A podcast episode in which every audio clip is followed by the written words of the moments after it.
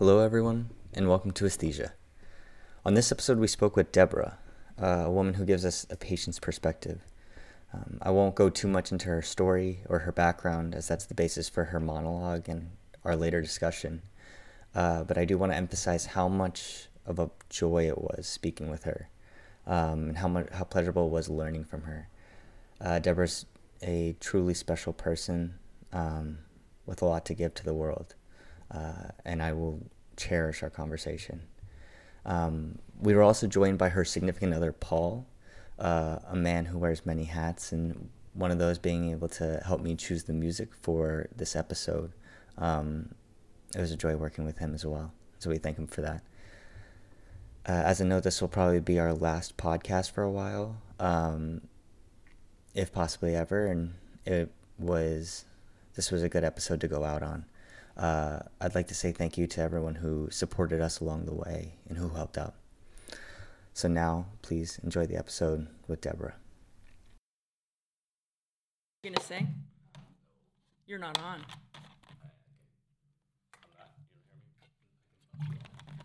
No, no, keep him off. Let him think he's talking. Thanks. Okay, so tell me when.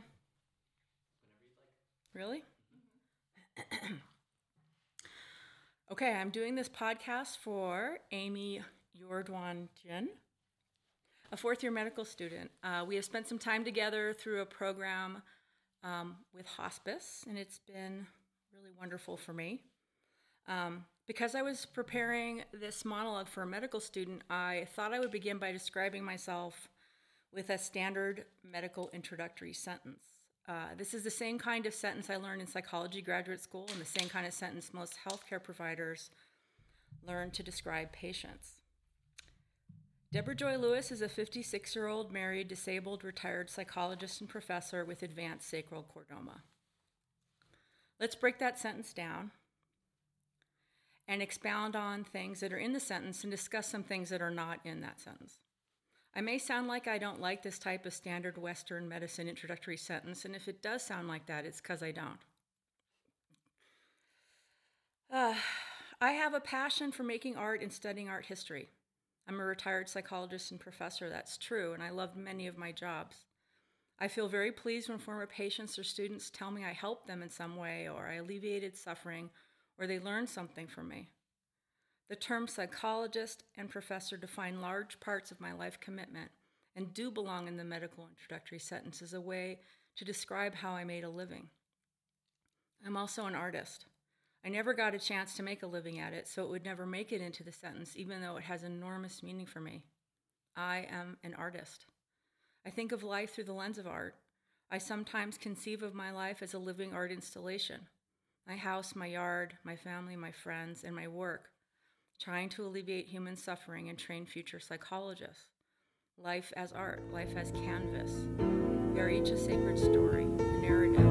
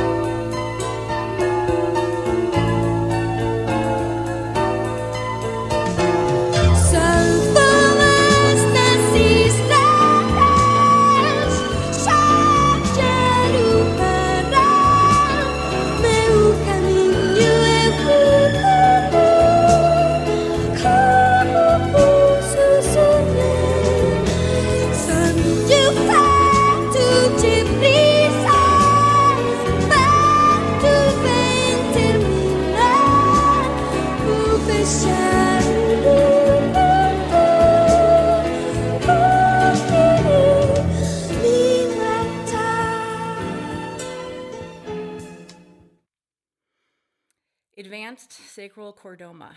My disease is in the sentence because it would be important in a healthcare setting. My guess is most people hearing the word chordoma don't know what it is because it's a very rare type of disease. I have the kind that began growing in my lower spine. I now have large tumors in several places. I take pain medication.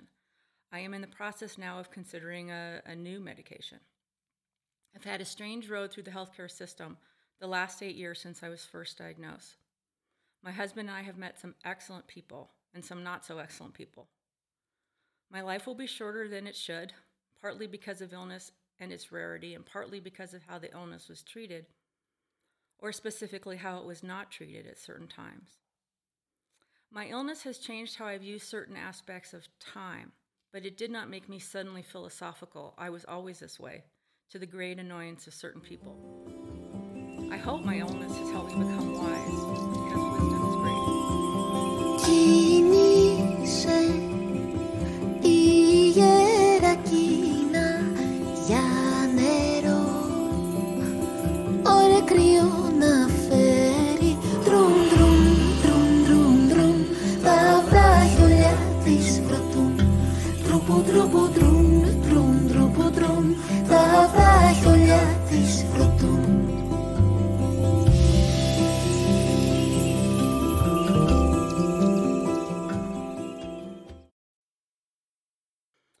Okay, race. I did not include race in the medical description, though it's usually there. Issues of ethnicity, race, diversity, inclusion, social justice, ethics, and the context of people's lives have been major areas of interest for me for many, many years. I have blue eyes, grew up naturally blonde and pale skinned in Phoenix, Arizona. But white has become a tough identification for me. If you are in healthcare, you likely would have put white in the sentence by looking at me and not asking. My religion is not in that sentence because it usually isn't included in that sentence, but in a fill in the blank on a form somewhere. For me, religion is related to my race identification. I am Jewish, or specifically half Ashkenazi. The Ashkenazi are a group of Jews most associated with Eastern European Jews instead of those from the Middle East. Interestingly, Ashkenazi is identifiable in DNA tests. I was raised Jewish, and people have told me I am not white. They have also told me I am literally Satan. That was unnerving. That I'm part of any and all world financial problems. I'm going to hell. I helped kill Christ. I'm in league with black people, black people to take over the United States from the white Christian people to whom it belongs. I've been told I'm a particular problem because I don't look, look Jewish, which means I'm manipulating people and being sneaky. The apparent fact that I do not look Jewish has been told to me by people who tell me the very next sentence that they've never met a Jewish person. Being Jewish helped mold how I interact with the world. In America, if you're half something, half black, half Jewish, half American Indian, it's assumed that you are that something, mixed with white blood and tainting it. You're not identified as half white, you're identified by the part that is not white, and I believe it is meant to identify people as less than. I don't identify with anything in the census boxes, so screw you, I check out.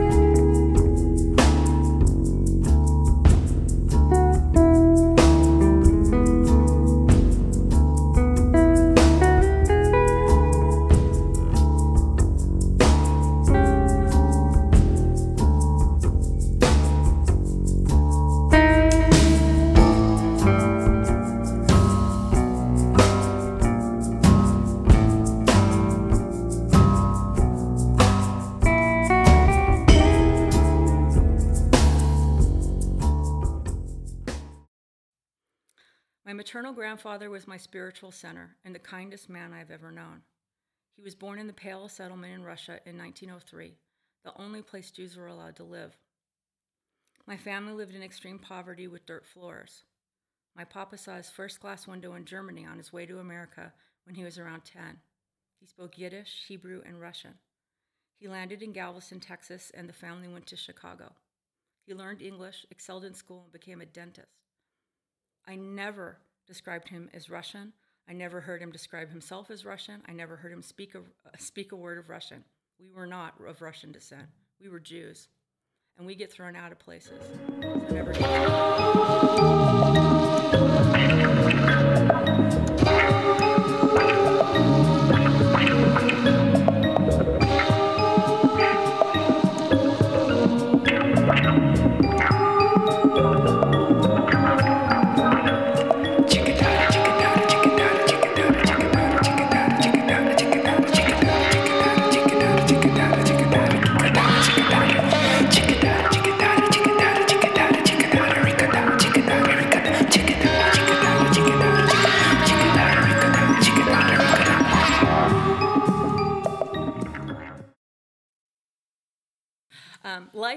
Philosophy and ethics. Nothing about my life, life philosophy is in the sentence, though I think it would be hard to include or even elicit. When healthcare professionals say, Tell me about yourself, I think it would be an unlikely answer. I'm very existential and working on having more voice as a woman. I do ponder existentialism and ethics daily. I hone my life philosophy. I think it's a better descriptor of who I am than my name, but that would not fit on a blank in a form. I did look up the meaning of my name again recently. Deborah is the only woman with her own book in the Bible. She was considered wise. People came to her for advice and justice. She was badass. She led men to victory in battle. No one burnt her at the stake later, so I accept Deborah as a descriptor. Being a good person is critical to me. When I was younger, I wanted to be nice. I wanted everyone to like me. Now I want to be good. I want to be around good people. And I'm gonna do my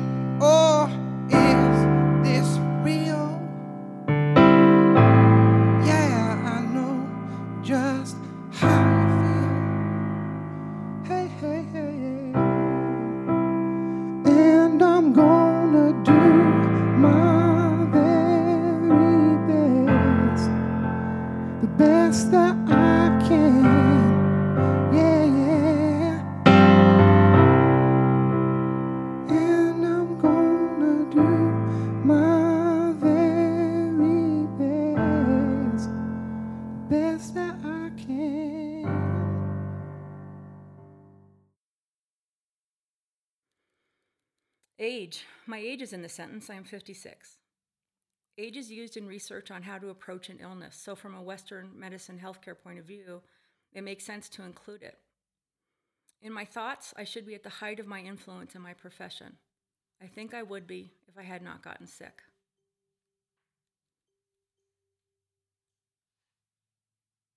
Marriage.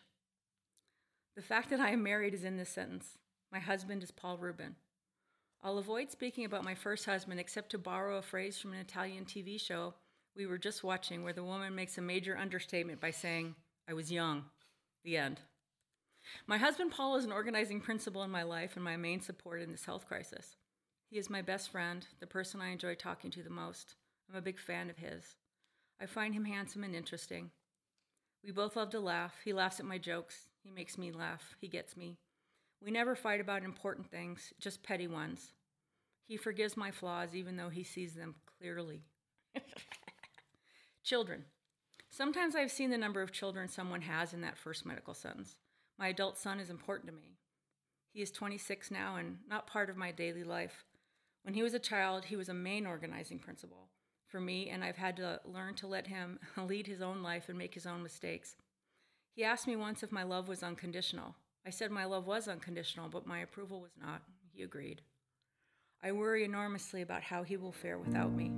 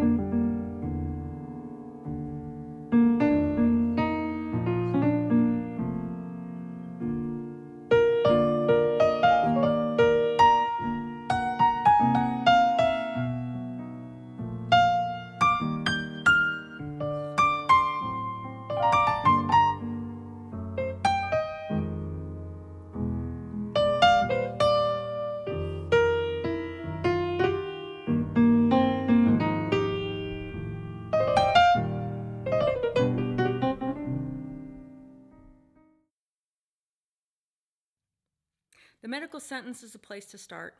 I am not saying it's very accurate or inclusive, and at times it seems misleading, but I needed a place to start, and I s- suppose a medical report does also. So I decided to put my life into a haiku.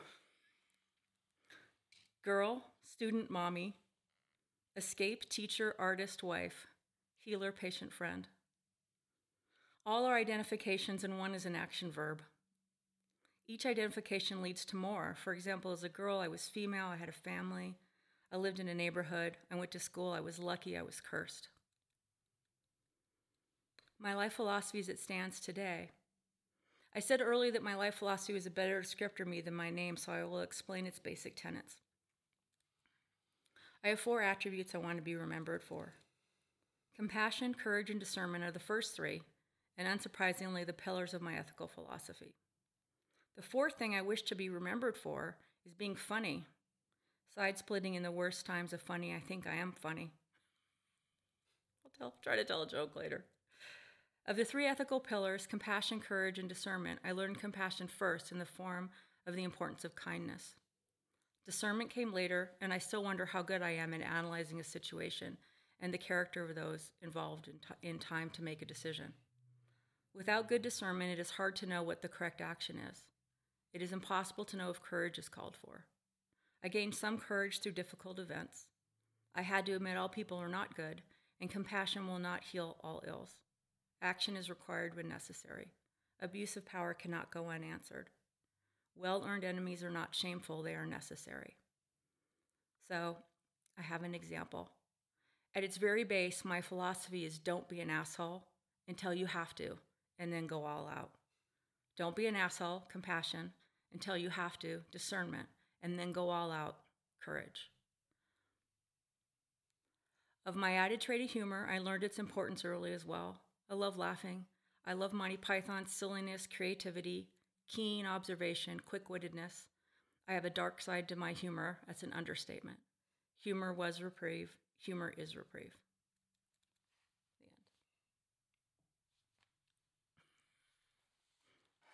end. Lying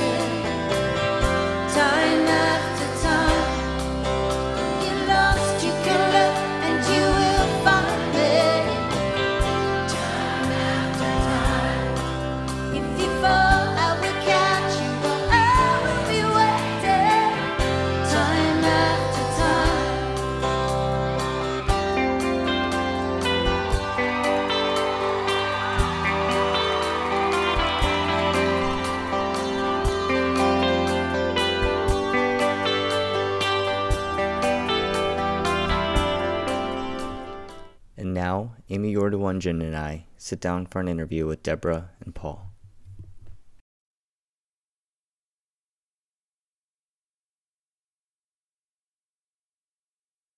Welcome. Thank you so much for joining us. Of course. Thank you. Well, to start off, um, you know, we just listened to your monologue earlier, and I think as medical scenes, both Cooper and I, one thing that really stood out was just how you wrote it for us with the introductory sentence. Um, it always kind of takes me by surprise how much we take the humanities aspect out of healthcare Mm. when, you know, like when a patient is just reduced to their diagnosis or their current symptom, just their age. And when you said that I'm an artist, um, I was a psychology professor, and all these things that you did, it, it was never brought up. And I just always wondered why that is because it would, I think, take only a microsecond to just put that in there as well. Yeah, at the University of Virginia Medical School in this is 1990, um, they asked me to rewrite some of the in, intro forms that people would fill out when they came into the hospital, and so I got all excited. And being from Arizona and California, I think I was a little more liberal than most of them. But I wrote spiritual assessment with some more lines than just religion with a line, um, because I'd found a lot of people when we talked about religion, it either meant nothing to them or it meant a lot or a lot about their health care or in ways I had not imagined. Um, my supervisor, who was who I loved very much, but as soon as he saw it, he made me take it out, redo all the copies, put religion in one line back in. He said, "He goes, they will be really upset if they see this." Um, and I have noticed some changes where, um, you know, if it's going to be a legal problem, people pay a little more attention. Um, but I I don't know. I don't know if this idea is you're supposed to leave it all at home and um, never have an emotion. Um, doctors don't have emotions. Psychologists don't have emotions. I and it's all just so so crazy. I mean, it's just like a real Western insanity to me. Um, So what's changed, really? Um, I think now it's in some ways good and bad in that. Um, so uh, the relaxation response was still pretty new in 1990. So it was just new that stress could cause health problems. Th- That's in my lifetime. Wow. Before then, it had been woo woo weird stuff. So, this idea that psychology and your psychology and your stress level and, and your life behaviors can affect your health is pretty much a done deal. That's, that's decided. And so now medicine has really incorporated a whole lot of things. The, from psychology, I see a whole lot of things, good things incorporated from psychology into medicine. The problem I see is now they expect doctors to also be psychologists. So so the pendulum is swung too far in that direction, or No, it that because we have a physician-centered system, um, in the same way, not, not that all doctors do acupuncture or anything, but the, the idea at first that acupuncture was dangerous and terrible. Um, and then Nixon went to China, and a writer came back and wrote about it, and they decided no, acupuncture is great, but only doctors can do it. And that was true for a while. Um, that idea that, okay, this is good stuff, but only we can do it doctors are the only ones who can do it. And so um, I kind of made fun of a doctor at Mayo who gave me a survey when I was moving to narcotics about narcotics. And I said, okay, three of those questions are the same one. Um, if you add up the numbers, it means nothing. That's a horribly written survey. I don't know who wrote it, but it's statistically completely unreliable, invalid, and everything else. I'd be happy to bring you a book on survey writing 101. I remember this. And um, what I realized was that because surveys were found to be really useful, people just started writing their own. Hospital systems just started writing their own. Doctors just started writing their own because they said this is useful, so we'll do it without understanding, I think, um, the depth of it. And, all I did is study psychology, well, for five years in graduate school, and then a couple more years, and then the whole time I was teaching. So I've done nothing but study psychology for more than 20 years. And I don't think, I think it's too much to expect young doctors like the ones we were talking, first year medical students, to be able to deliver bad news without help. You know, or do, do some of the very heavy emotional work they're expected to do without any training in it. Worries me. I don't know how we got off on this particular. Yeah, we did. But it worries me. We uh, we did a, um, a Zoom thing with uh, first year students at Mayo uh, recently, last week. And uh, the doctor uh, who runs it, Dr. Bright, runs the class, was talking about. Uh, they refer to this class. I don't. know- I don't even know what the real name of the class is. They call it the SAD class, and uh, we did it in person a year before, and 50 or 60 young students there, and, and it was a whole, the vibe was different because of the uh, you know one dimensional as compared to being right there, and and, and that in the the first one, people were uh, sobbing and and uh, bringing up a few people bringing up their own personal loss that they recently had, and it turned into a, quite a session. And uh, we both went to the re- respective restrooms afterward, and I, I- met three of the guys in there. Just bumped into them, and one guy gave me a big hug, and you know, and it was just a very interesting dynamic. And same thing happened to her over in her camp, and um, it was uh, this was a little different vibe, the second one, but um, it was meaningful, and they were just, you know, I mean, they're, in their early twenties, mid twenties, and they probably have suffered some kind of loss along the way. Hopefully, not tremendous loss, but some of them definitely have, and they were um, just at a loss, like Deb was saying, about how to deal with thinking in their heads about how, how am I going to deal with a patient Feelings. the emotions. feelings. Yeah. And I think that's what you were kind of referring to, Amy, a little bit in, in your initial comment, maybe, right? Yeah, just kind of um I think I'm not sure if this applies to all students, but for me in particular, it gets kind of tough when I walk into hospitals. I feel like I have to numb my feelings a little bit because I I'm scared. I'm genuinely scared that if I feel everything for my patients, like all their bad news, and you know allow myself to feel, then I would be overwhelmed.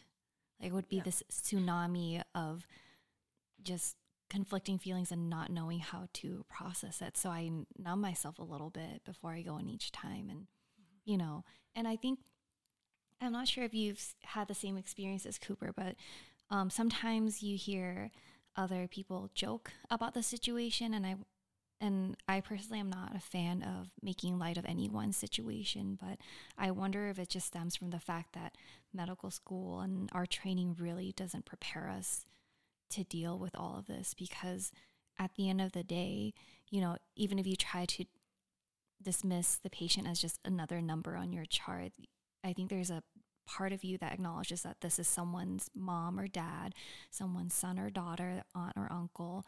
This is someone who has lived this life and now they're gone and you don't really know how to process it. Yeah, and there's a name for what you described earlier. It's called fallacy of the opposite alternative. So imagine a couple comes in. I'm going to take it back to therapy, but it's easier to understand this way. A couple comes in, and I'll just be sort of gender stereotypical here for a second, but the man says, um, I can't tell my wife what she wants to hear. And the wife said, I just want you to say you love me. I want you to say, you know, nice things to me. And you say to him, Why can't you? And he and his feeling is that if he lets those doors open, he'll become a gelatinous mass on the floor and not be able to function. You know that's not true. I know that's not true. But the feeling is that that's true. And unless you have someone experienced in dealing with that and can kind of contain that space and let you feel safe and know you'll land in the middle. Because I know if you allow feelings in, you won't become, become a dysfunctional gelatinous mass in the hospital. But you will need to talk about it with someone who knows how to process that stuff. And my guess is the supervisors are still kind of too new. I mean, we're talking just about 30 years that this has become too new that they didn't have supervisors, that they can't supervise you yet. And they're, I've seen some psychologists being used as consultants for certain things with doctors, but not with the students. I mean, maybe somewhere, but I'm not seeing it. And I obviously am biased a bit towards psychology, but I, I think that that would be really, really helpful. One, one of the students at the uh, at the seminar we had last week, um, young lady was raised her hand toward right at the end, and she was worried about feeling um, about having feelings and, and uh, uh, emoting in front of a of a patient that was she had to give some bad news to or whatever, and she just thought that would be unprofessional and she's you know and and, and wrong. And uh, Deborah um, assured her that it would you know being being emotional is you know you don't you don't break down you know when someone has a hangnail, but you know something is uh, you know something's uh, real and you and you're being real that that person will remember that whatever whatever it is they're going to remember that moment that big moment for the rest of their lives i mean they're and, and anybody else around them family People members whatever. definitely remember those big moments, as you would. You would. You Yeah. remember the moments when you're told bad news, and as long as someone doesn't.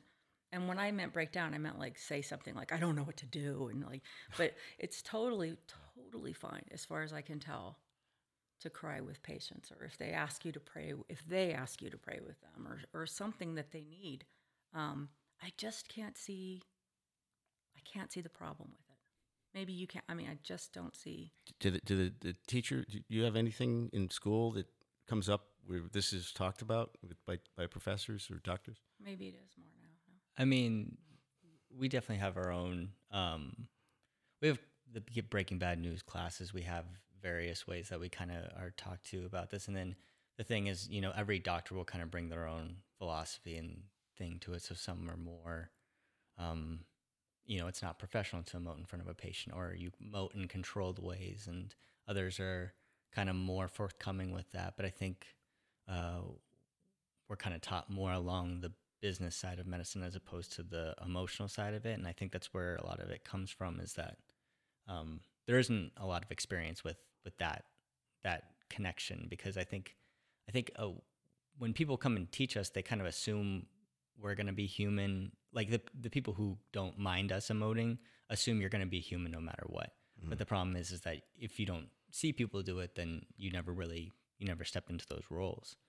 Um, I, I think I think um, well is actually what you're talking about is part of the reason why I created this podcast in the first place was that um, I felt that a lot of people we we kind of kept talking about this topic of burnout among you know healthcare professionals and how people were feeling emotionally exhausted by their jobs and couldn't even stand the idea of going to work another day. And it's you know in a in a profession where you deal solely with people and very meaningful things it kind of strikes me as odd that that would be a thing. Um, but I think a lot of the stuff I was reading kind of talked about emotions as a a quantifiable amount that you could expend over the day, and emoting with a patient would be just too much, too far. Um, so people stopped. They worked less. They picked more lifestyle professions where they had weekends off and could spend with their family, which are all great things. But I think the point of this podcast was to illuminate those stories that we encounter every day and talk about them and step further into those feelings because I think the exhaustion actually comes from more so from avoiding these things as opposed to um, that's a great point Well, if you you you said something earlier, Amy. I'm trying to remember exactly what it was about. Basically, I don't know what you said. Here's what I heard: that every time you dealt with somebody who was having a crisis and a big emotion, you kind of shut a piece of yourself down. Yeah. And if if you turn all those lights off, you've you've burned out. Mm-hmm. Mm-hmm. Uh, that to me, that's you know, you, Yeah. you, it's a perfect analogy. so basically. right? So to me, burnout is directly related to this um, inane concept of not having emotions. Uh, I'm not talking unprofessional emotions. I'm not saying everything to a patient, um, but being able to deal with how you're feeling about what you're doing is really important. I also think the medicine of the sorry the business of medicine makes it really difficult. If you have to see a certain number of people in a certain amount of time, that's going to make it very difficult. So I understand the lifestyle choices because if you can't spend the time you need um, with a person or time to process in between patients what you need to like take a breath, take a walk, someone just lost a baby, you know, something huge, and you need a minute, um, or you need more of a minute because something just happened to you. Right. So um, I think if you don't do those things, you're headed right for trouble. You're headed right for alcoholism, burnout, four divorces. I don't know, something where, um, I mean, what happens when you cut off a whole section of humanity? So thoughts, feelings, behavior, spirituality. Let's just cut one out. Mhm. I don't know how that, I don't know what we expect. Mhm. Victorians had weird sexual repression stuff. You know, it's like we refuse to be sexual. Yeah, right. That's not going to work. Um, so I don't know. uh, Usually, when you repress something, it comes out in very strange ways. And don't you think it's a really antiquated thing that's left over from you know all male elite kind of doctors who didn't really deal with the body kind of I think concept, not women. I think that like that kind of vibe is still there. Um, I I mean I can't pinpoint to an exact moment, but I do remember times where, you know, I would spend extra time with the patient and and like try to communicate everything, like be there and sit there with them and you know, like be 100% me in the attraction, but there's this very like culture where it's oh, you, that was too much, or like, come on, we have to take care of things. You know, the business side really does take over. Um, and in the future, I, I hope to not be like that. I, I sincerely hope that I don't lose myself to the system. And it's just this really hard, like, civil war in my mind where, like, I want to be this person, but yet if I become this person and I try to exist in the system, it'll most likely crush me is where like I'm at right now. And that's why like I kind of described it as like this tsunami of feelings, this like just disaster waiting to happen because I don't I don't really see it like being like us to sit there and actually spend time, you know, just because Yeah, everything's like gotta go, gotta go, gotta go, gotta do it now. I just got to say this because I had this vision of it. The the tsunami of feelings isn't what's going to crush you. Have you ever swam in the waves? I'm actually terrified of the ocean. Have you ever seen anyone swim in the waves? yes, as I sit in a car far away from the so beach. this is not the best metaphor for you. um, running from the tsunami in your mind, that the crushing is that opposite alternative. Really, there it's waves coming, and if you if you jump through them, they're just fun. You come out the other side. You come out the other side. You get used to those. You get used to those wafts of emotion, and I think that most doctors aren't assholes when they say when they do something gruff or don't hold your hand when they give you bad news. I think they're oversensitive. It's why they went into medicine. They want to alleviate something and nobody gave them the tools to do it. All right. So if I can't cure you, if it's not within my realm to fix this, I don't know what to do. And I think that's got to be heartbreaking. And um, no one is telling you that your presence is powerful and healing and it's enough. It's not the tsunami.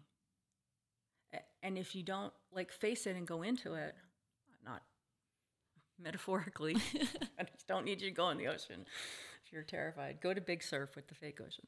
Um, uh, but if you don't, I think that um, I, I think you just drown. And I and I, it took me such a long time. I didn't want to do therapy when I was younger in graduate school. I wanted to do assessment because not enough was known in therapy. It was this big pit of this abyss of um, the unknown until I started having dreams about the tsunami, literal dreams. I have in the diary I wrote about this tsunami coming to crush us all. Um, and then I started doing more and more, and I was working with teenage boys who had had brain injuries, were never going to be the same, never going to be close to okay. Um, and one day I was walking in the hallway of the hospital, and I felt like I couldn't pick my feet up. I felt like something really bad was happening, like physically to me. I couldn't walk. Um, I was just feeling overwhelmed by the amount of suffering that was happening in the world, um, everywhere. And I, you know, I got home and laid down, and I finally started having dreams of being able to swim through the wave, through the wave, through the wave. And I started talking a whole lot less and going into the rooms with the families and the people and just being there, just being there, just going, I can't fix this. I can't fix anything about this. You're not going to adjust to your injury. What a bunch of bonk, you know. And it's like, so I just I would sit there, and um, they said amazing things to me, um, and things really shifted. But I was probably just a your age, not before. I know that you've expressed an interest in psychiatry, right? Mhm, yeah. And uh, we have a dear friend, not with us anymore. But he uh, he he talked to me about um, coming out of medical school. He he became a psychiatrist, uh, but he worked at the state hospital here, um, back in Michigan, and then out here, and talk about how he would have you know only have these little little fifteen minute Yeah. segments or Medical management. medical management thing, and you, you know all about this stuff and the managed care stuff. And this was in, in a state setting, and then he worked at a hospital, and he felt um, that tsunami uh, coming at him because he couldn't help anybody, and he was he was feeling um, just uh, nervous. He got really, really yeah anxious. anxious is a word. Um, and then there's a word called anomie, A N O M I E, which is I think it's lack of standards to follow. That's, I think it's a definition. If I'm wrong, edit it. it's a good word. I, I haven't popped in my head for years, but he he he used that word with me, and that's how I learned the, learned the word. It was many many years ago, and he had to go through all kinds of self evaluation, leaving leaving doctoring altogether. He didn't. Uh, um, but he had all kinds of soul searching to do and took time a little time off from everything and uh, I guess he eventually figured some stuff out but he he uh, he, he couldn't do that med- the managed care that model at all At- he- by the time he was in his early 30s he was done with it his And own practice, yeah. his own practice and way. struggled and he just went that direction so i mean i don't know if psychiatry is any different than um, any other specialty but uh, it just struck me when hearing you talk in other conversations about your interest that that's buyer beware so to speak Well, we th- I mean, we think about like we need doctors. We need good doctors. I mean, it's like our best and brightest young doctors, and then, but um, I feel like we're not supporting them in a way that they need, in a way that they won't get broken in their early thirties and have to who's we do you talk about fellow fellow people that fellow Uh, pe- you know, people who are supposed to, you know, I don't do it anymore, but like, um, you know, when I was teaching and they would have me come over and I'm supposed to be able to explain this to them or something about, um, you know, self care or diversity or context or some way of, of relating. And I, um, it was pretty, it got particular, it got particularly difficult. Um, mostly because a lot of the um, medical faculty, particularly the dental faculty, were so against it. Yeah. But so it was with the you going into psychiatry. So I went back to my library. I've given away a whole bunch of my um, psychological assessment books, which isn't something you're going to be into. But I went through and I'm like, I got to give her a book because I read the UC Davis program of like the training program. Like they only do motivational interview in the first two years. They don't do any theory. I go, she's gonna get really burned out. She's gonna get upset. What am I gonna give her? And my first run through the books, I had like 42 books on this pile, and I'm like, yeah, that's not gonna happen. so I started putting the books back and putting the books back and trying to pick out. And there was these really interesting books. One's called Crazy, and it was it's a psychologist's own road to how he dealt with stuff. And then there's just I got down to two over there, and then I was like trying to to figure it out. Like if I could talk to someone who's just going into psychiatry, what would I want them to know? You know, what would I want them to know? And it's like, um, in the end, it's you in a room or in some kind of space with that person or those people. That's it. You, your background, your context, everything you know, everything you bring to it, your knowledge, your experience, and theirs and the dynamic between the two. And that's all that's all that happens. That's the magic right there. simple huh Yeah, Yeah. it's such a Yes hu- and no. Yeah. I know you're making a joke, but no, it's a half know, joke. No, Yes it- and it- no. It is, it is, you know, it's, it, having been in journalism for 30 years, it, it's, uh, and, and interviews, thousands of interviews, literally. That's the magic thing right there. And it's also not to fill in with, with the uncomfortable silences with jibber jabber and, and all those all those things you learn along the way. And um, and just to sit in the room is it took me a long time to learn that, especially in difficult situations, going to interview the family of a murder victim, and you know who don't want to talk to you necessarily, um, or definitely don't want to talk to you, and just to what do you do when you go in there? Well, you just bring all your life experience to it, and put yourself, if you can at all, in their shoes, and realize, um, you know, don't bullshit here, you know, basically just be just be real, as goofy or you know not inappropriate because I, I don't think I I think I Well, because you're not, and neither is she. yeah That's so not going to happen. that's not going to happen. But you might say something stupid, but you're not of gonna. course, by the minute, people are very forgiving yeah, if you're um, if they think that you're sincere. yeah, true. Yeah.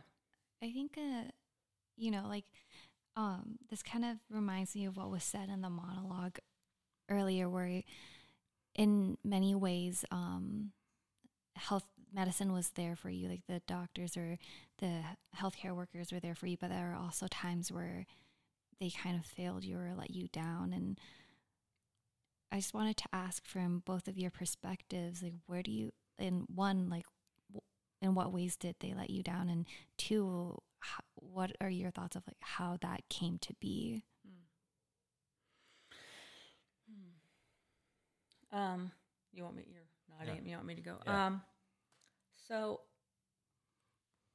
if people, I'm going to try to be general because obviously I don't want to single some specific thing out. Um, I think I had some trouble because it was a rare illness and hard to diagnose. Um, but I do think that initially, when I came in with back pain and these other problems, that I was even though I was, I'm not a complainer. I don't complain. I, I had the same primary care doctor for many years, and I had not been a complainer. That I was dismissed because a middle-aged woman with back pain who can't sleep, and you know, and I think I was seen as little histrionic, if not exaggerating, and kind of not really listened to initially. Um, um, and then when Paul really pushed me to see a doctor who found out what was really going on, he didn't really know who to send us to, so he sent us to somebody who was scary, like really, actually quite terrifying and scary. And um, we worked that out. so it was kind of like this roller coaster of finding somebody comforting and trustworthy, and then finding somebody. Um, Which we did. which we did, and then finding somebody like almost cruel. It was it's a it's an interesting.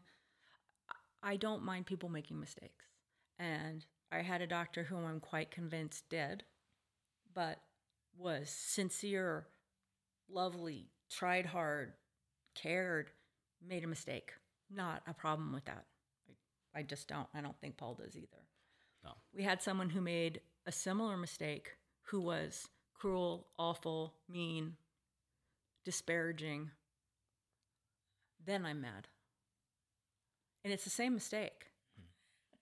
so it's like, don't both be an asshole and have a bad outcome, would be my suggestion. Um, one or the other. Um, but, uh, Yeah, and the first, on the going back to the first, the first uh, doc who did not do any surgeries. Um, we when- ran. well, I, I did some due diligence on the guy and also uh, started questioning about had he ever done this very delicate rare surgery before, which he hadn't. And um, it it came to me after uh, counseling with other doctors who were friends of mine and giving them the, giving him the scoop. Uh, and I called I called this guy up who was chomping at the bit to do this, this surgery, and I said, "Are you just trying to do your great surgery now? Is he trying to, you know, because basically, that's what he he was. Uh, the arrogance level was just off the charts, and and he he said, well, if you don't if, if you don't if you don't trust in me, then you know you shouldn't have me as your surgeon. I said, I absolutely don't trust in you, not even a, not even for a second. You're at you know the way you're and it wasn't just. It was uh, not. It, He was screaming at you. He Yeah. screamed at me. Yeah, good luck, Mister or Doctor, Mister Doctor. And uh, anyway, uh, no. So that, yeah, Deb, Deb's experience, uh, Deb's perception of the experience is very similar to mine, and uh, and I got to throw one thing in. yeah, throw it in. It's just a teeniest bit off, but it's still on the mark. So, one of my jobs when I was in a professor and administrator in a psychology program was to decide who who continues on. I know for a fact, especially that Yahoo, people knew a long time ago that that Yahoo mm-hmm. was going to cause a really big problem. We found out later he'd been caught, he'd caused many many problems mm-hmm. around town. So people knew, and nobody had the cojones, or the institution didn't allow it to weed that out. You know, it's like you can't have it both ways, and um, that medicine has become medical studies, especially in Arizona, where we only had University of Arizona and nothing in Phoenix with three million people, became a situation where they didn't want anybody to fail at some of the institutions I was aligned with. And I know, and I'm sure you know, because the students always knew first. There's someone, there's someone in your class that you know is going to be a problem, and you know the faculty knows that someone's going to be a problem, and they're going out there, and they're not the ones I can talk to. I can talk to you because you want to hear it. And even if it's the wrong book or whatever, I mean, hope you'll call in a year and go, what about X? And I'll get you something, out, you know what I mean? And you can, and people can call me up. I have students call me up and go, I think I made a horrible mistake. And we're like, okay, let's figure this out. Do you know what I mean? Because they care. They're not who I need to be talking to. Um, and so it, it worries me that some of these people who may very well be good surgeons in certain ways, and the other guy who was disparaging and awful apparently was a really good surgeon. Um, they knew, people knew, Yeah, and now it's way too late to it's, really a, tri- do it's a tricky spot for everybody. I don't mean to concerned. break. I mean, because you asked, how, what do I want? And what I want would be not to have ever gotten to that point. I mean, because as a patient, you're vulnerable, you're in crisis, you've just been told this horrible, life changing thing. Um, you're not at your best. Like you'd think, like between Paul and I and our friends, we should be able to research anything, figure anything out. Not when you're crying at night, too. Do you know what I mean? It, we did. We worked it out because we have good friends and people to help us. But it's not the best time to have some surgeon screaming at you. Um, I, I really would like to still, if I was in a room with them, I would never do this, but I just have this feeling because I'm really a pacifist. I'd really like to slap him hard in the face, though. You know, it's like, wake the fuck up. What are you doing to people? He wanted to do a surgery he's never done with people on his quote unquote team that he'd never worked with before. He sent me sent me around to these people. I'm like, what am I doing? And one of my best friends that I grew up with is an ER doctor in Tucson, and we, we had been talking. He goes, Deb, Deb. I go, what? He goes, take a breath. I go, what? He goes, you're not going to be in surgery with some Yahoo from Scottsdale. Don't worry about it. We're going to do something else. And I'm like, oh, oh, that's right. I can, I get to decide. He's like, yeah, take a breath. I'm like, oh, thank God. And so we got the heck out of that. He lied to us too about where we could go and who was, he led us to believe he was the only person, which wasn't even close. He was about five years before, but if if, if it before this movie came out, but if this movie had come out, he would have said, "Get out." have you seen the movie? Yeah. yes. It's classic. But patience, movie. you know, it's hard. It's hard being, it's Yeah. hard being the patient, even if you uh, know things. Well, it's interesting too because uh, in Deborah's case, you have a, a thing which uh, my primary care primary care doctor, who's an extremely astute, great doctor, had never heard of Chordoma. sacral chordoma. Mm. You know, Mhm. I, I hadn't heard of it. When she told me it was a chordoma, I thought, oh, this is good. You know, this is good news. You know, because I've finally figured it out, and it, and uh, uh, quite the opposite. But you know, I mean, you come in with a breast cancer diagnosis, and everybody knows, you know, there's 180,000, I think, diagnosed in the states every year, something like that. That you you'll have, uh, you know, uh, the the The statistics are the, clear. the specifics are clear. The the, the treatment Mhm. is is going to be uh, pretty much the same depending on how how late in the game it is or whatever. And but with this chordoma thing, it was like totally out of. There hadn't even been the textbook written about it. There'd been articles, obviously medical journal articles. Now there's a huge textbook came out a few years after her diagnosis in 2012, 2013. Um, but uh, you know, it was a, a jarring situation, and uh, we were lucky enough to find a doctor at, at Barrow um, who had done chordoma surgeries before, and um, that was at the last minute. We were we had a ticket to Houston to MD Anderson there and changed it at the last minute for various reasons. And uh, but it's It had gotten so bad that after the first meeting with him, he was really lovely. He's Yeah. really, really lovely. He asked if we had any more questions. Isn't that when I said, I just want to crawl up into your lap? I was so like relieved. Yeah. And he goes, okay. And you went, okay. And I, we walked out and I said, did I just tell him I wanted to crawl into his lap? yeah. and Paul goes, it's all fine. It's fine. He understood what you meant. he Yeah, understood well, what you meant. and he's a he's a big he's a big guy, so he just kind of I was so relieved that someone had knew what it was, had done some before, yeah. and wasn't all weird about saying you should get a second opinion. We'll do this, you know, like norm- normalcy had Right. returned. But I guess um, the roller coaster ride is exhausting and terrifying, and um, I don't think those people should be practicing. I don't think they should be practicing. I don't know what to do about that. Um, I don't think there's that many, and I think that because I was so far out on the weird scope of things, I probably hit more than my share. Um, but it was too many. Yeah, one is too many, but you, you know there was there was more than one. Yeah. So I don't. I don't know. And you can tell from talking to Deborah, she's very difficult to uh, to communicate with. She's Well, I don't want to undermine the extraordinary people that we met. oh no, I know. I mean, It- she made the point. extraordinary people who Yeah. um, went way out of their way for us, and you know, nurses. Uh, oh my god, to, uh, fantastic! Some really fantastic people. The nurse practitioner, pain, the pain Yes. person. Uh, Yes. Oh my god, just these amazing people would like call you at home and be excited because you peed by yourself the first Mm-hmm. time. You know, stuff like just really who cared and really were trying and really were communicating and listening and um, many more of those people by number than not. But unfortunately, the other people were in charge of things. Did that answer your question, Amy? no, this is great. I didn't even know. What, I don't remember what you asked actually. but oh, but if it's a business, if medicine is a business, which everything in the U.S. is, then you never get rid of those people. Yeah. I guess that's my I, that's my fear, I suppose. Well, in our training too, um, I talked a lot about this in our my courses with um, one of the doctors at our school, and it's just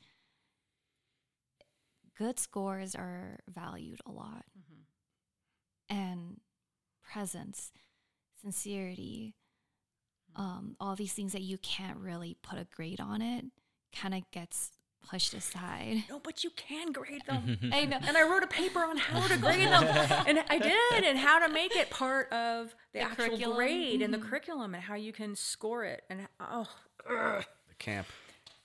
What, what was what was the CAMP? stand no, for? but that wasn't. There was a piece of that. The specifics on they talk to you about self-assessment as an important piece in all professions.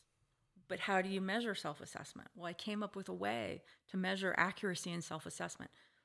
The ability to have insight, the ability to accurately self-assess is the is a key to um, professionalism. It's actually a key to not having a personality disorder, right? Which is what you're trying to not have in professions that are going to have a lot of power over people and have licenses by the state. Um, and I did come up with a way to do that. The problem that I had was the institutions didn't want to do it. It was somewhat labor intensive. It's new, um, and it had a score, which is Americans love scores, and it's part of the whole um, curriculum, like other numbers, because we love numbers. Uh, but it meant that you were going to find people who, based on their um, personality and deportment and ability to have not have insight, were going to be dismissed. And they really didn't like that. That was a kind of a new thing. It was something they weren't comfortable with. Um, they also weren't comfortable with people making major mistakes on clinical rotations. I mean, let's let them do it again. Um, I'm not. I just am not sure. I think there's something to that because this was kind of like I think a thread of a lot of things that you're talking about is uh, for medicine, but a lot of these health professionals, right? we- We're talking about how um, doctors like rely on their legitimacy, like as a group. Like we're known as doctors. We're not people.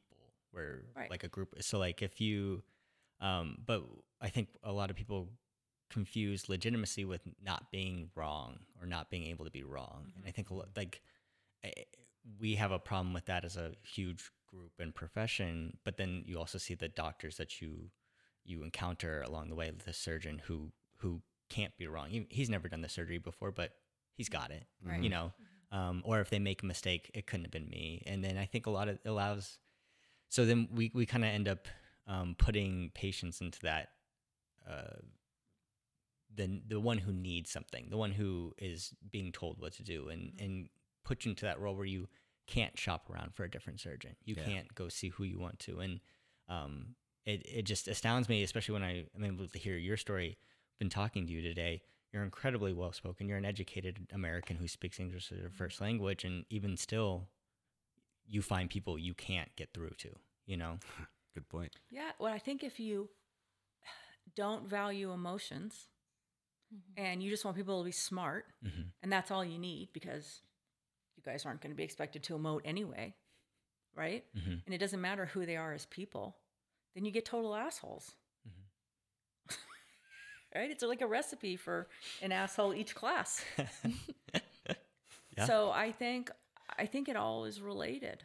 I think it all comes back. Like if I was doing a class on delivering bad news and it was graded, just hypothetically, um, and someone really, really, really couldn't do it, they may be brilliant. They may do great on everything else. But if they failed that because they're mean or short or um, us them, you know, uh, abuse of power in some way, um, then I have a way to get rid of them.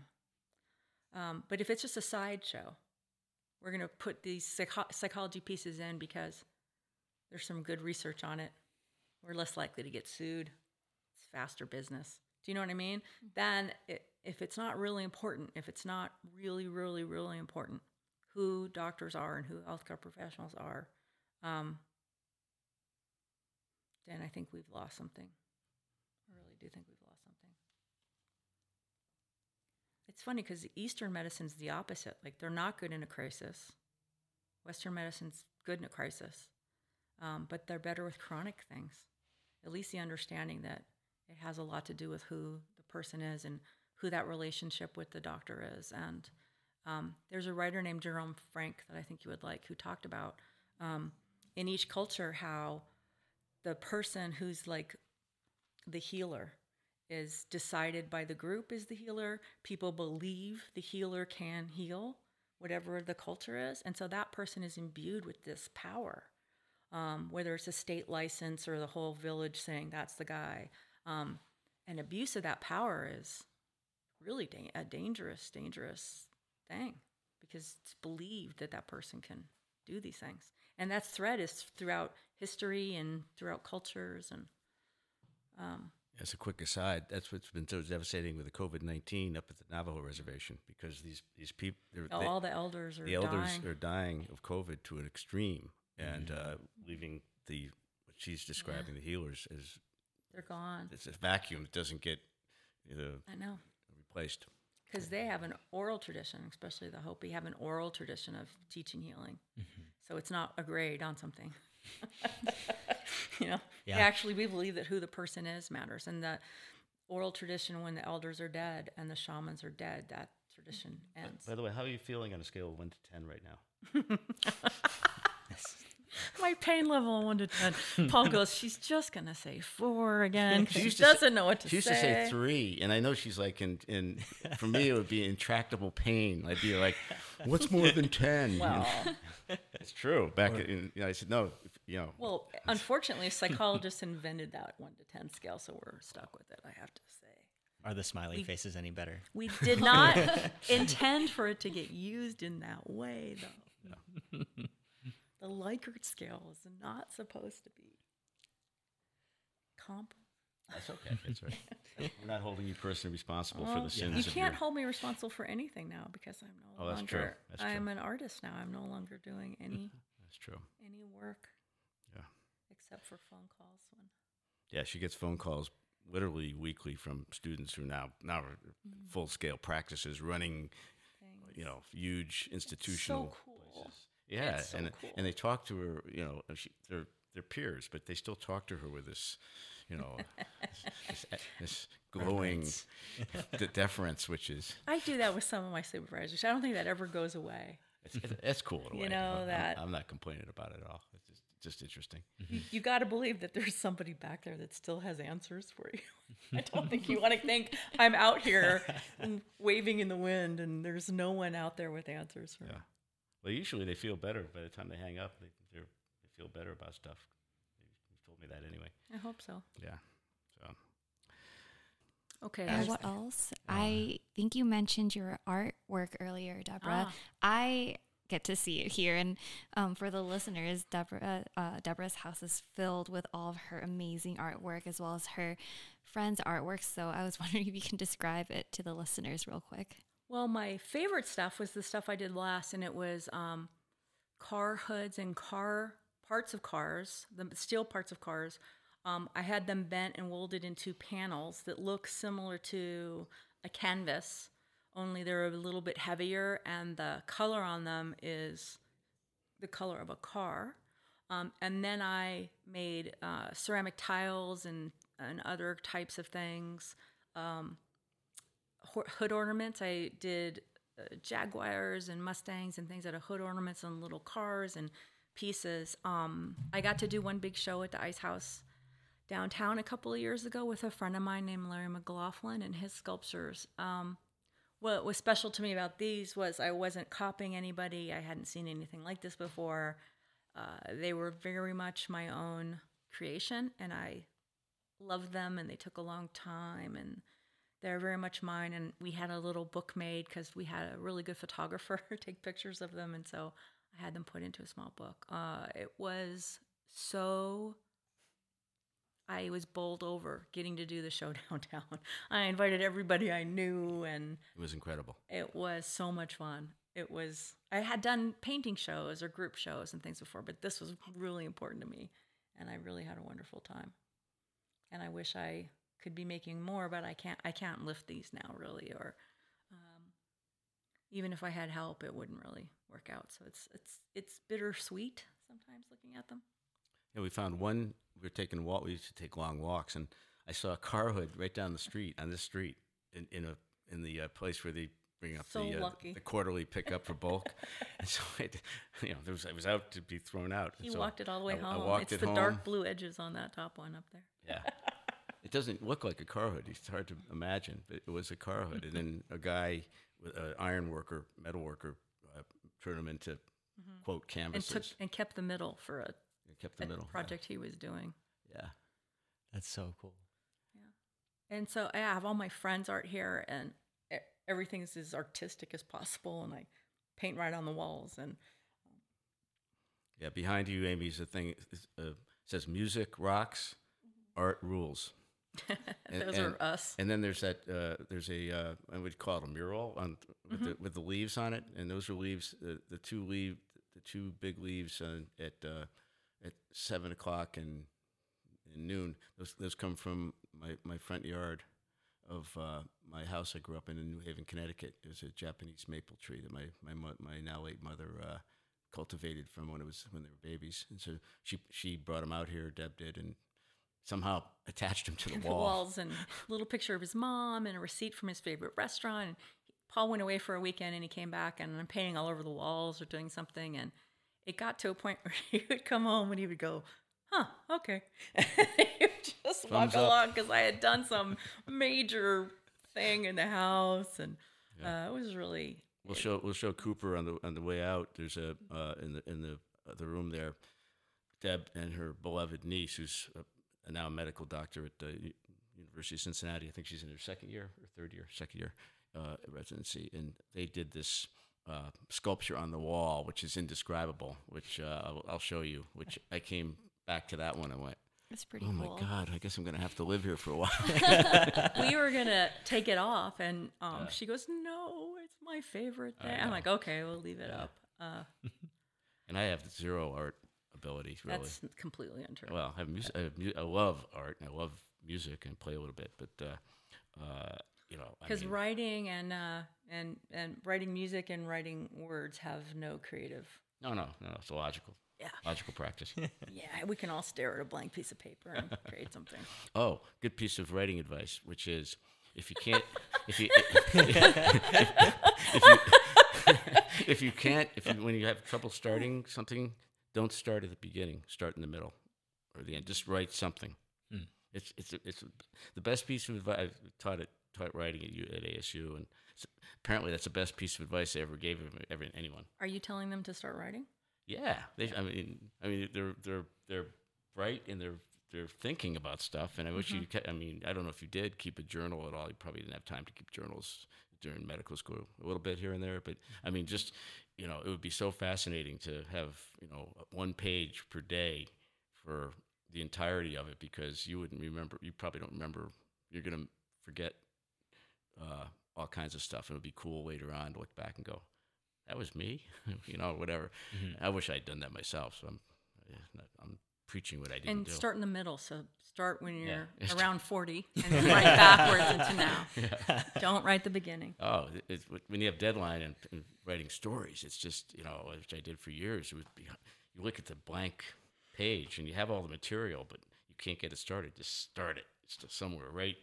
Put in something, and then all of a sudden it comes together easily. So speaking on writing and art, so for a little while I was writing art blogs Yeah. of most of my friends and the people I thought were terrific, and um, I had like 300 words or whatever, and I would I would go out to their studio and I would talk to these people and I would look at their stuff and I read their stuff and I would bleed over these 300 words. Paul would look at it, make it 900 million times better in about five minutes, and then I would turn it in. It was very annoying. Incredibly annoying. Well, He'd been doing it for a while, though. Yeah. I think he probably finds my you, you philosophizing annoying on occasion. Sure, but you know, you you find my whatever annoying on occasions too. But we've stayed together for A long through time. thick and thin. Yeah, twenty years and never had a fight. never had never, never had a crossword. no, we get along great, and she, and she's she just for the just for the, the tape, the quote tape. She's uh, I'm very very lucky. I mean, she's made my life like so much better than uh, I, I had a good life before, and uh, you know, but I didn't know a lot of stuff, and she's taught me an awful lot about a lot of things. I know I'm a, by far the better person for it, and, um, and so that you know gets me up to about a three on a scale of one to ten. Just kidding, but no, it's it's uh, it's it's it's been a great run, and it's really sad. I mean, if you know, I mean, on, on paper she's going to go before me. Any any of us can go in a in a in a flash, as we all know. But um, you know, and it's it's a it's it's a pity for uh, for mankind, humankind, that uh, that this has happened. But um, it, you know, it's it's it's the luck of the Irish, so to speak. And uh, Well, some of it, Some and of it some of it, quite a bit of it didn't have to happen. yeah, yeah. And that's That's that's for the next podcast. That's for another podcast. But it's uh it's uh it's uh, you know the the tale is uh is uh is pretty dark. It's got bright moments, but it's uh dark. it's pretty dark. It's pretty dark that um, it just wouldn't have taken that much attention on the part of just somebody Yeah. to have everything go a completely different way. That's that's frustrating for me. And that's not to say it's it's a, it's a tough disease, and so there's a, Yeah. there's no question about it. But and things had to fall into place in a in a in a um, in a better way than they did, and they could have, and it could have, and uh, And they didn't. And I, I have to I have to remind myself a lot that it's an argument with myself that what I did was enough. What I've done is enough. And that's difficult. uh, same with me. I get the And same that- thing. Yeah. It's an easy thing to beat yourself up on. With uh, you know, why didn't I? Why didn't I A B C? You know, I mean, I, I we're both very proactive and we can be very, uh, I would say aggressive, but uh, very uh, assertive. Uh, you know, when it comes to others, and when it comes to ourselves. I mean, I'm, I mean, You mean busy or assert? no, no. I mean, there's stuff that you know. I mean, it could have. You know, if I had looked, gone to the medical library and gotten better materials about the about this and had better questions to ask. Oh, I wasn't even No, talking about What are you the talking about? illness. I was talking about what I did enough in my life. Like I oh, did you're talking about enough. the big thing. Oh, Yeah. Oh no. Oh no. It's really easy to blame yourself about that, or Yeah. I blame myself. Our friends blame themselves. I mean, that's just ridiculous. yeah. There's that's a that's a Well, you're really going global. You're- yeah. Oh, I was going like, did I do enough in my lifetime? Because I can't do it now. Difficult. It's difficult when somebody calls from a university. How are you doing? Wish you were here. yeah. I wish I was there too. Yeah, I know. Yeah. Yeah. On that upbeat note, No. On that upbeat note, yeah, man goes into a doctor's office with a frog on his head. yeah. Tell, And the doctor says, They know this. How can I help you? And the frog said, Get this guy off my ass. You've heard this joke. you know that one? Never No? heard Oh, that one. sorry. I knew they hadn't heard it. Wow. I They don't know all my doctor jokes? I don't know. I'm trying to think if there's anything else in my monologue that we didn't talk about that meant anything other than compassion, courage, and discernment. I kind of ha- wanted to ask you um, because, I- I- in kind of relation to um, your uh, your monologue when you were talking about that sentence for yourself, you had your diagnosis as one of par- like parts of your sentence, and um, I kind of wanted to ask you how you conceptualize yourself with the diagnosis. Is that because in medicine we have it as such a uh, a binary thing. You don't or you do have the, a diagnosis. It's it's and you have it. It's a part of you. Mm-hmm. Um, I guess. Do you see it like that? Is it? What is it to That's you? an interesting question. I, I remember for a while at the beginning, they couldn't tell me whether chordoma, by definition, was malignant or benign. And I'm like, you know, that's not one or the other. And they're like, not exactly. I'm like, oh, great. You know, it's like nothing, everything's on a continuum. You know, it just seems like everything's on a continuum. So at some point, I guess the disease will win one way or another. And that's that end of the continuum, I suppose. D- You know, it's like I had it before I knew I had it. Um, I definitely have it. It's a total, total pain. I don't like it. Um, I feel like I'm getting kind of chopped up a piece at a time. I'm certainly losing parts of myself physically, one piece at a time, which makes it me unable to do the things I otherwise identified myself with, which is weird, you know? Like- Like, I'm a non practicing psychologist. I am not a professor. I read incessantly. I can't stop. I, I can't stop. I'm not joking. Like, I read about everything all the time, um, all night long. Um, it's still so much of how I identify myself as some kind of academic. Um, and it's unnecessary. I'll be reading something about, I don't know, the, the Reconstruction after the Civil War, because I was doing that for a few months. And I realized I will not use this information for anything. And so I had to say to myself, Do you love reading this? Yes. So I'm just going to read it anyway. Um, but that's kind of all I can do. I can't teach. So the disease took, it, t- it takes things. I guess that's how I see it as something that takes, slowly has been taking things away. Um, it's kind of like its own entity. I don't, some, it's, I don't, it's hard to see. Mhm. It's not like something, vi- you know, visual.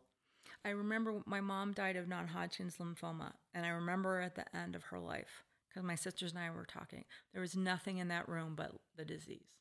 My mom was gone. Mm. So I know that happens.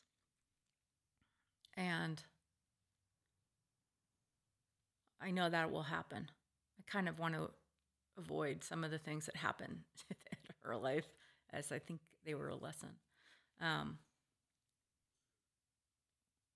I don't like the idea of saying so and so's a diabetic instead of a person with diabetes. I understand language is just semantic sometimes, but I'd rather be me first Um, I don't know. I feel like it's this thing that just eats. It's like a hungry, hungry little bunch of tumors It just eats things. Did you have a different? No, that's uh, that's really well put. Is that that that Yeah. answers the question? Yeah. Yeah. Yeah. I have to be careful what I say because I, a few months ago, before I knew I had a huge tumor in my arm and they wanted to kind of pretty much cut that off, I was saying, I'm really lucky. I'm really lucky. I can talk. My brain's okay and I can use my hands. And now I'm afraid, like, if I just said that out loud, the next thing's going to happen. I won't be able to talk or something will be in my brain. It's like, be really, really careful because if you say it out loud, um, Yeah. that'll be gone too. Yeah. And it could happen. I've got this hand. got my left foot, my right hand. Yeah. Have you learned to live with that sort of? Um, I mean, the the the unseen thing that that keeps eating that the monkey on your back that kind of ever present. I mean, have I learned to like like it or Well, appreciate it for what it is or something? I, I mean, this is you know purely subjective, but I Yeah. th- you come you come across as a person who like vibrant, full of life, Mm-hmm. and you don't seem. Um, it seems like it has taken things, parts of your identity, parts of your day away Mhm. from you. But, um, how do you maintain, I guess, a perspective on that? Oh, I don't at all. I said to my sister, I go, bury your head in the sand. Today is today. Do what you can today. Have what you can today. And just don't deal with anything till you have to. And I don't mean don't go get your scans. And I'm not, I Mhm. don't mean that because that's in my list of things you have to do. But not today, I don't. Um, so if I can, you know, try to plant something or make something or today or have a good conversation with Paul today or call a friend or do something, I'm going to do it. Um, but I'm very aware that I'm ignoring things. It's, it, you can't not, right? Mhm. Know that. It's almost it's a, it's a survival survival mechanism too. I mean, you can't. I mean, you can dwell on it, and people. You know, I- it depends. I've been I've seen situations where people just It's go into someone's- ugly. go into someone's house and it's just really gloom and doom, it's and, ugly. and and it's just. It's, I mean, not even being judgmental. I mean, it's just people are just bummed.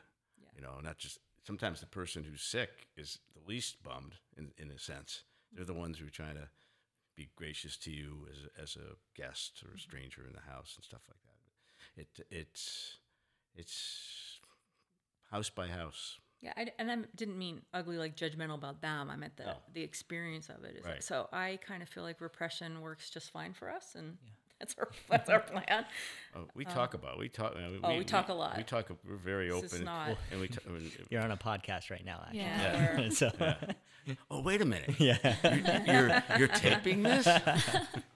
no, we talk a lot. a yeah, lot, a lot, a and lot, a and we talk. You know, we have we have friends that are mutual friends, and we have friends. She has her friends, and I have my friends.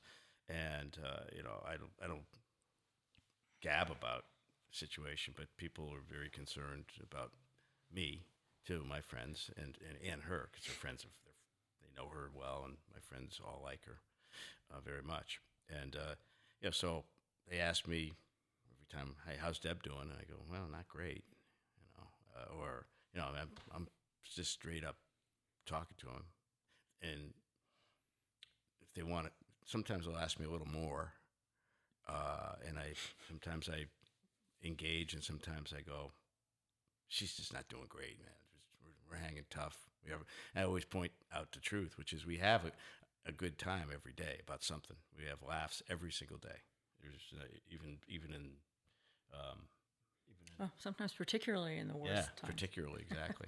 so it's not like a twenty four seven thing, but uh, it's it's it's interesting for uh, the dynamic of other people and how they are how they process it. They they you know I mean Some sometimes people are unnerved by our Yiddish sensibility. of Yeah, all things are funny at all times. right yeah it, it's it's uh so people revert to cliches a lot it's, you know one door when one door closes another door opens So Well, my favorite is, did, she has she given up? I love that. has she given up Yeah. Not just on you.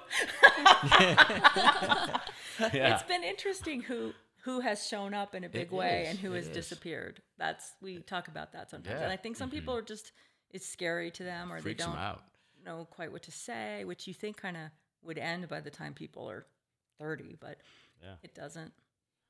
Or really best friends, Yeah. they're all still really there. Yeah. And now that the uh, vaccinations are are happening and this, this pandemic may be, I'm not, Oh, I I'm, I'm- not going to jinx it either uh, uh, by saying it's, you know, we're in the 11th hour, it's almost over. But uh, it seems to be heading in a better direction. I mean, we can have people over, which has been terrible for the, for a year. I mean, she, you know, she can't she can't hug her sister, you know, her, her, her dear her dear sister. I was sister. worried that I would die before the pandemic ended, and I wouldn't have gotten to, um, like spend some really good time with my sister and my son. But in upbeat, in, in upbeat pandemic news, uh, I was able to work out of here for the last year. Oh. Uh, uh, now Upbeat these days, I'm a criminal investigator for the state of Arizona, criminal um, stuff, and uh, downtown. But it's been closed for a better part of a year. It's reopening um, pretty much in, next week. Um, but I've been able to work out of here, and so I was able to not have to take any uh, any time off, family leave, or anything like that. Just take care of her and work a little bit on the side. You know, Shh! Don't tell anybody. I'm kidding, Attorney General Brnovich. Yeah, I don't. Yeah, it's kind of been an interesting yeah, time to be sick. yeah, really. Glad, Uh, I'm glad it's over. to go back a little bit, you you mentioned someone, you know, like people say like, "Oh, has she given up?" Um, I think I find a lot of times around these uh, kind of life and death um, situations, a lot of people use phrases like "given up," "fighting," or "struggling," or things like that. How do you relate to the, that sort of terminology to your experience? in a in a non poetic way, like fighting against the light kind of thing. Um, Well, or uh, well, poetic too. You know, like you know, people say like, oh, well, because it, it kind of is poetic, right? It's like people, will be, oh, they're fighting can- something like this. metaphorical. Yeah, there's something you can never touch. You can never. Yeah, I, being me, and just a just a tad on the controlling side sometimes. Um, I want to decide how this goes from now on, and I didn't for a while. I was, I guess, trying to see how it was going to go, and now I've have enough familiarity with how this goes. I think, and, and know enough about it that I want to decide. So if giving up means not doing absolutely everything to stay alive because I could literally I could be half.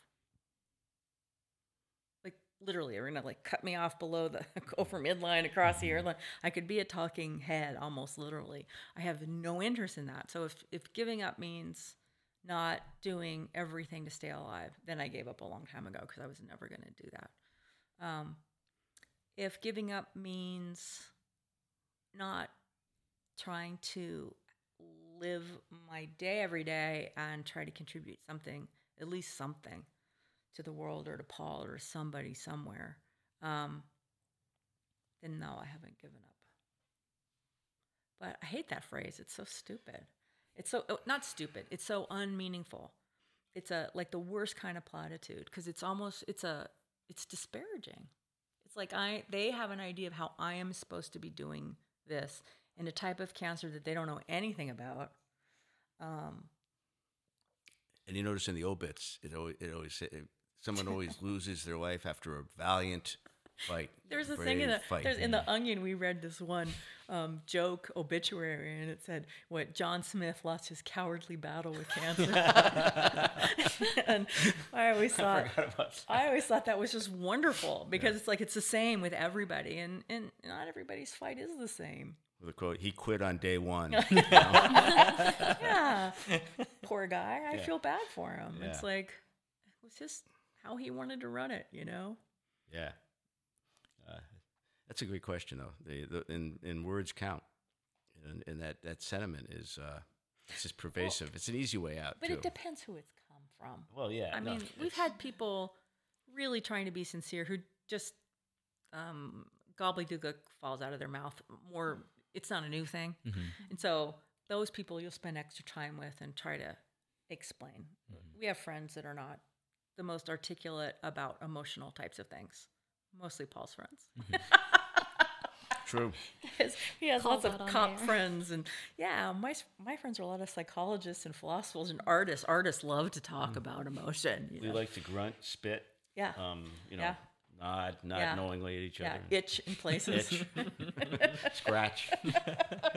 yeah, and so yeah, so the Neanderthals we talked to a little more about things. Yeah, there's uh, a good friend of mine who uh, is a retired um murder cop. He uh, and he's really very smart guy, and he he was grilling me at lunch last week. But how is she? How how is she gonna?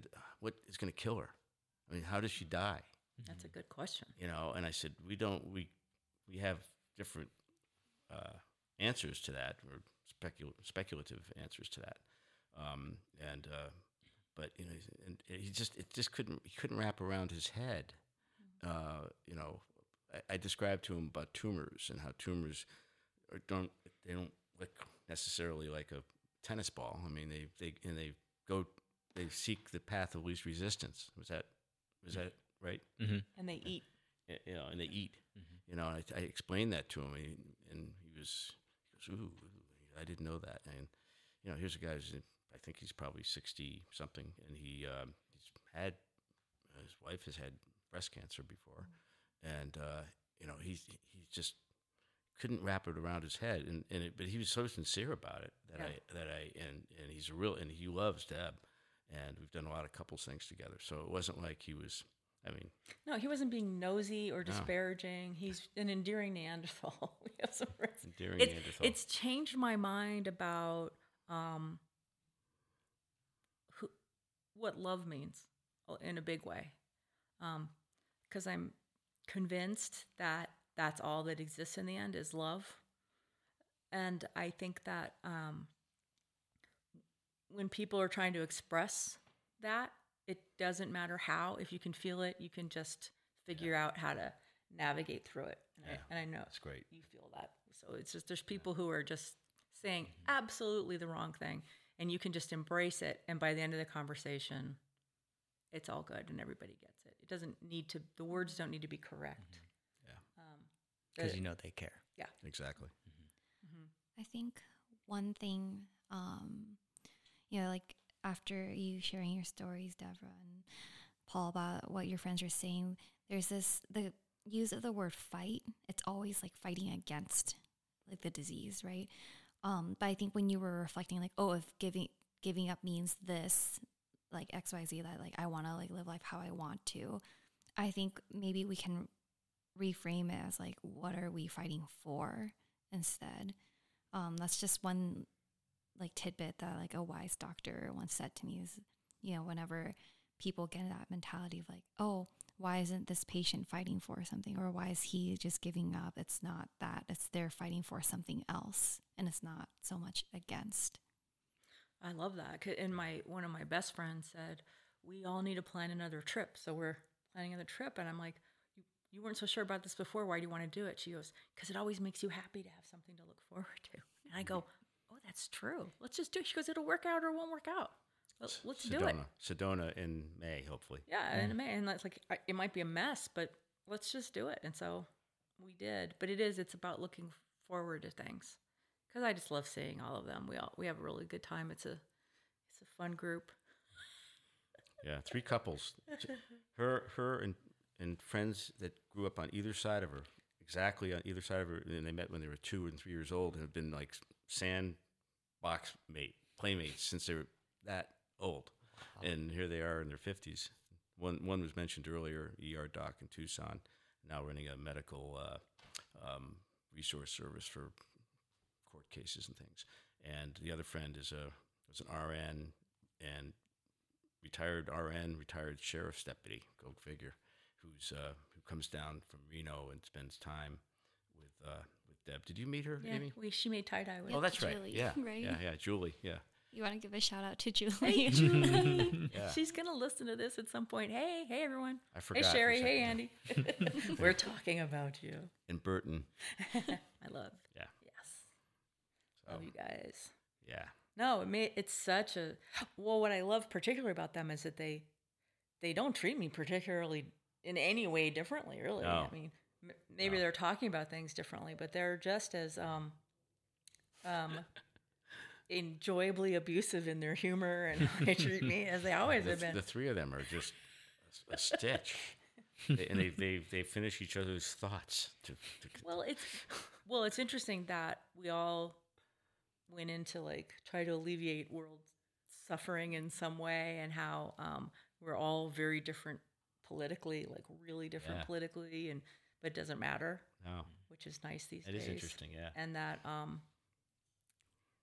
that we had each other because when when we all ha- got old enough to really start talking about what was going on in the houses behind things in this neighborhood, we realized, oh, we, that the reason we all probably did better than some of our siblings was because we had each other, Mm. um, and that that was that it was a peer group that was the um, home, that it, that was the safe place, not not the house, which is interesting. Yeah. Yeah, And that was Yeah. back. That was back in the day we played outside until all day. all day and all. Get day. out. Yeah. Come home for dinner. Yeah. Do the dishes. Go again. Get out.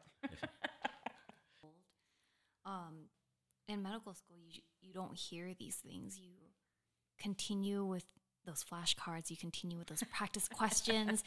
Um, you know, boost Right. up that average because everything's about scores, and you don't you don't face the humanities aspect that is so core to medicine, and we just leave it aside and expect that you know after four years of not touching it we'll become masters of it and that's not the case right Well, this, you know, the anatomy and this, the flashcards, those are important too.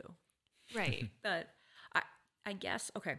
So my f- fear or my thought is that um, graduate school, medical school, advanced education trains you to do what you're going to do at, like at that time. And so if you're training yourself to ignore yourself, not take care of yourself, study all the time, not follow your passions, leave them behind because your real life's going to start later and you can pick it up then.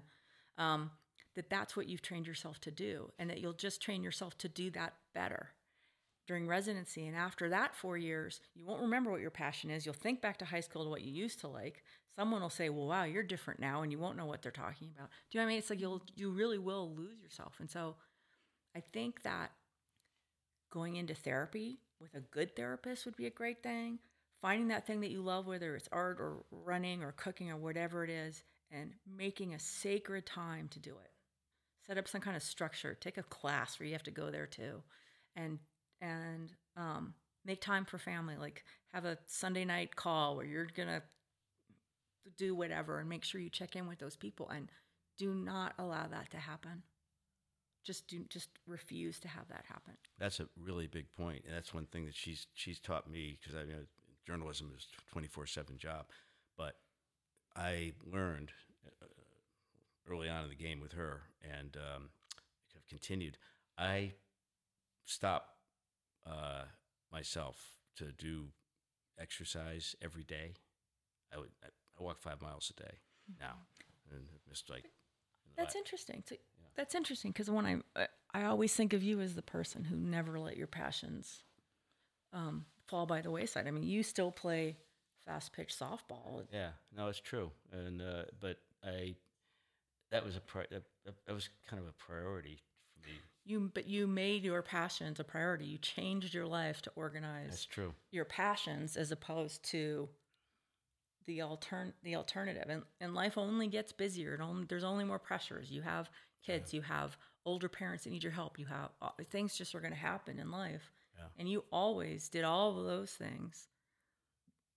I think probably better because you had organized so much around your passions that you never felt these regrets. You don't have those regrets I have where I spent all those years not doing artwork because I had things to do. I had to do these things. Maybe maybe just gave me such positive reinforcement about it. That, I mean, you really put, Hmm. you really told you know go, go go play that extra tournament. You know, go to take that trip to Ohio or whatever.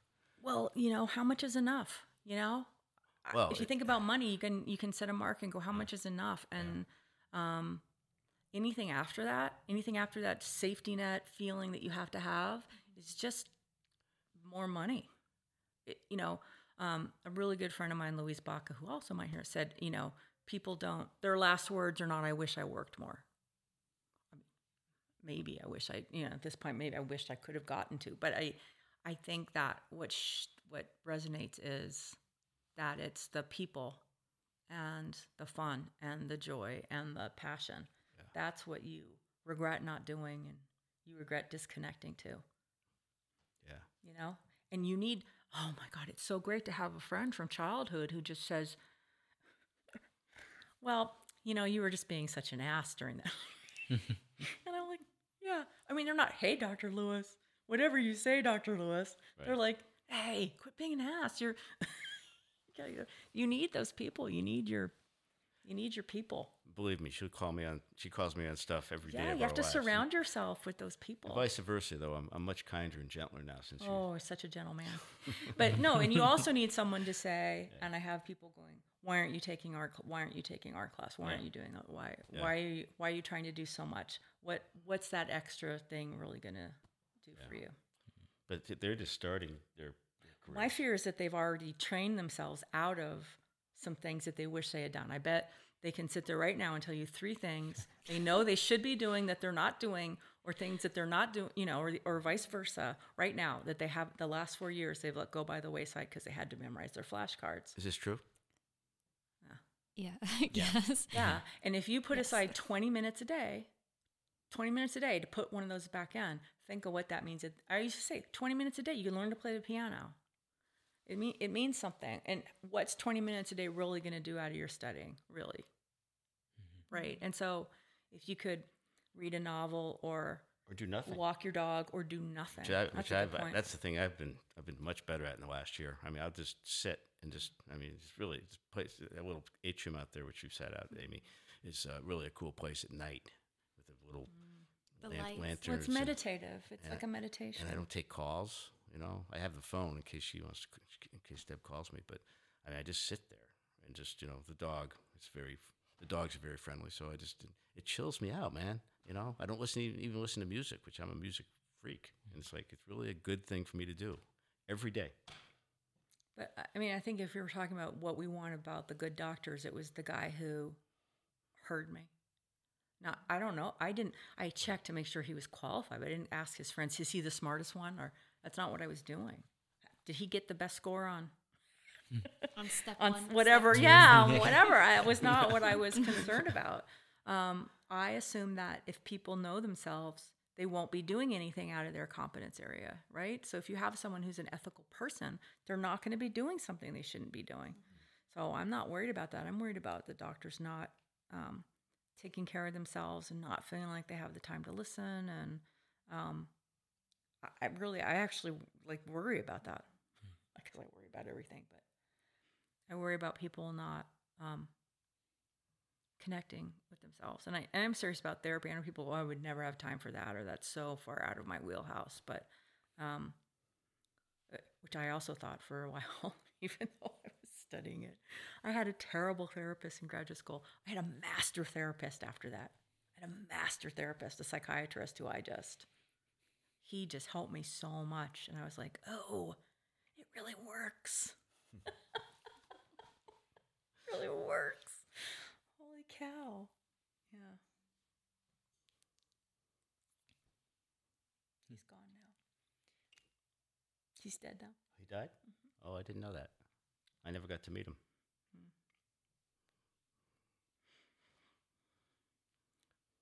People die. I've heard. Well, Deb, Paul, thank you so much for Oh, thank you. It's having us in your house. and Cooper. Thanks. Amy. Thanks, Amy.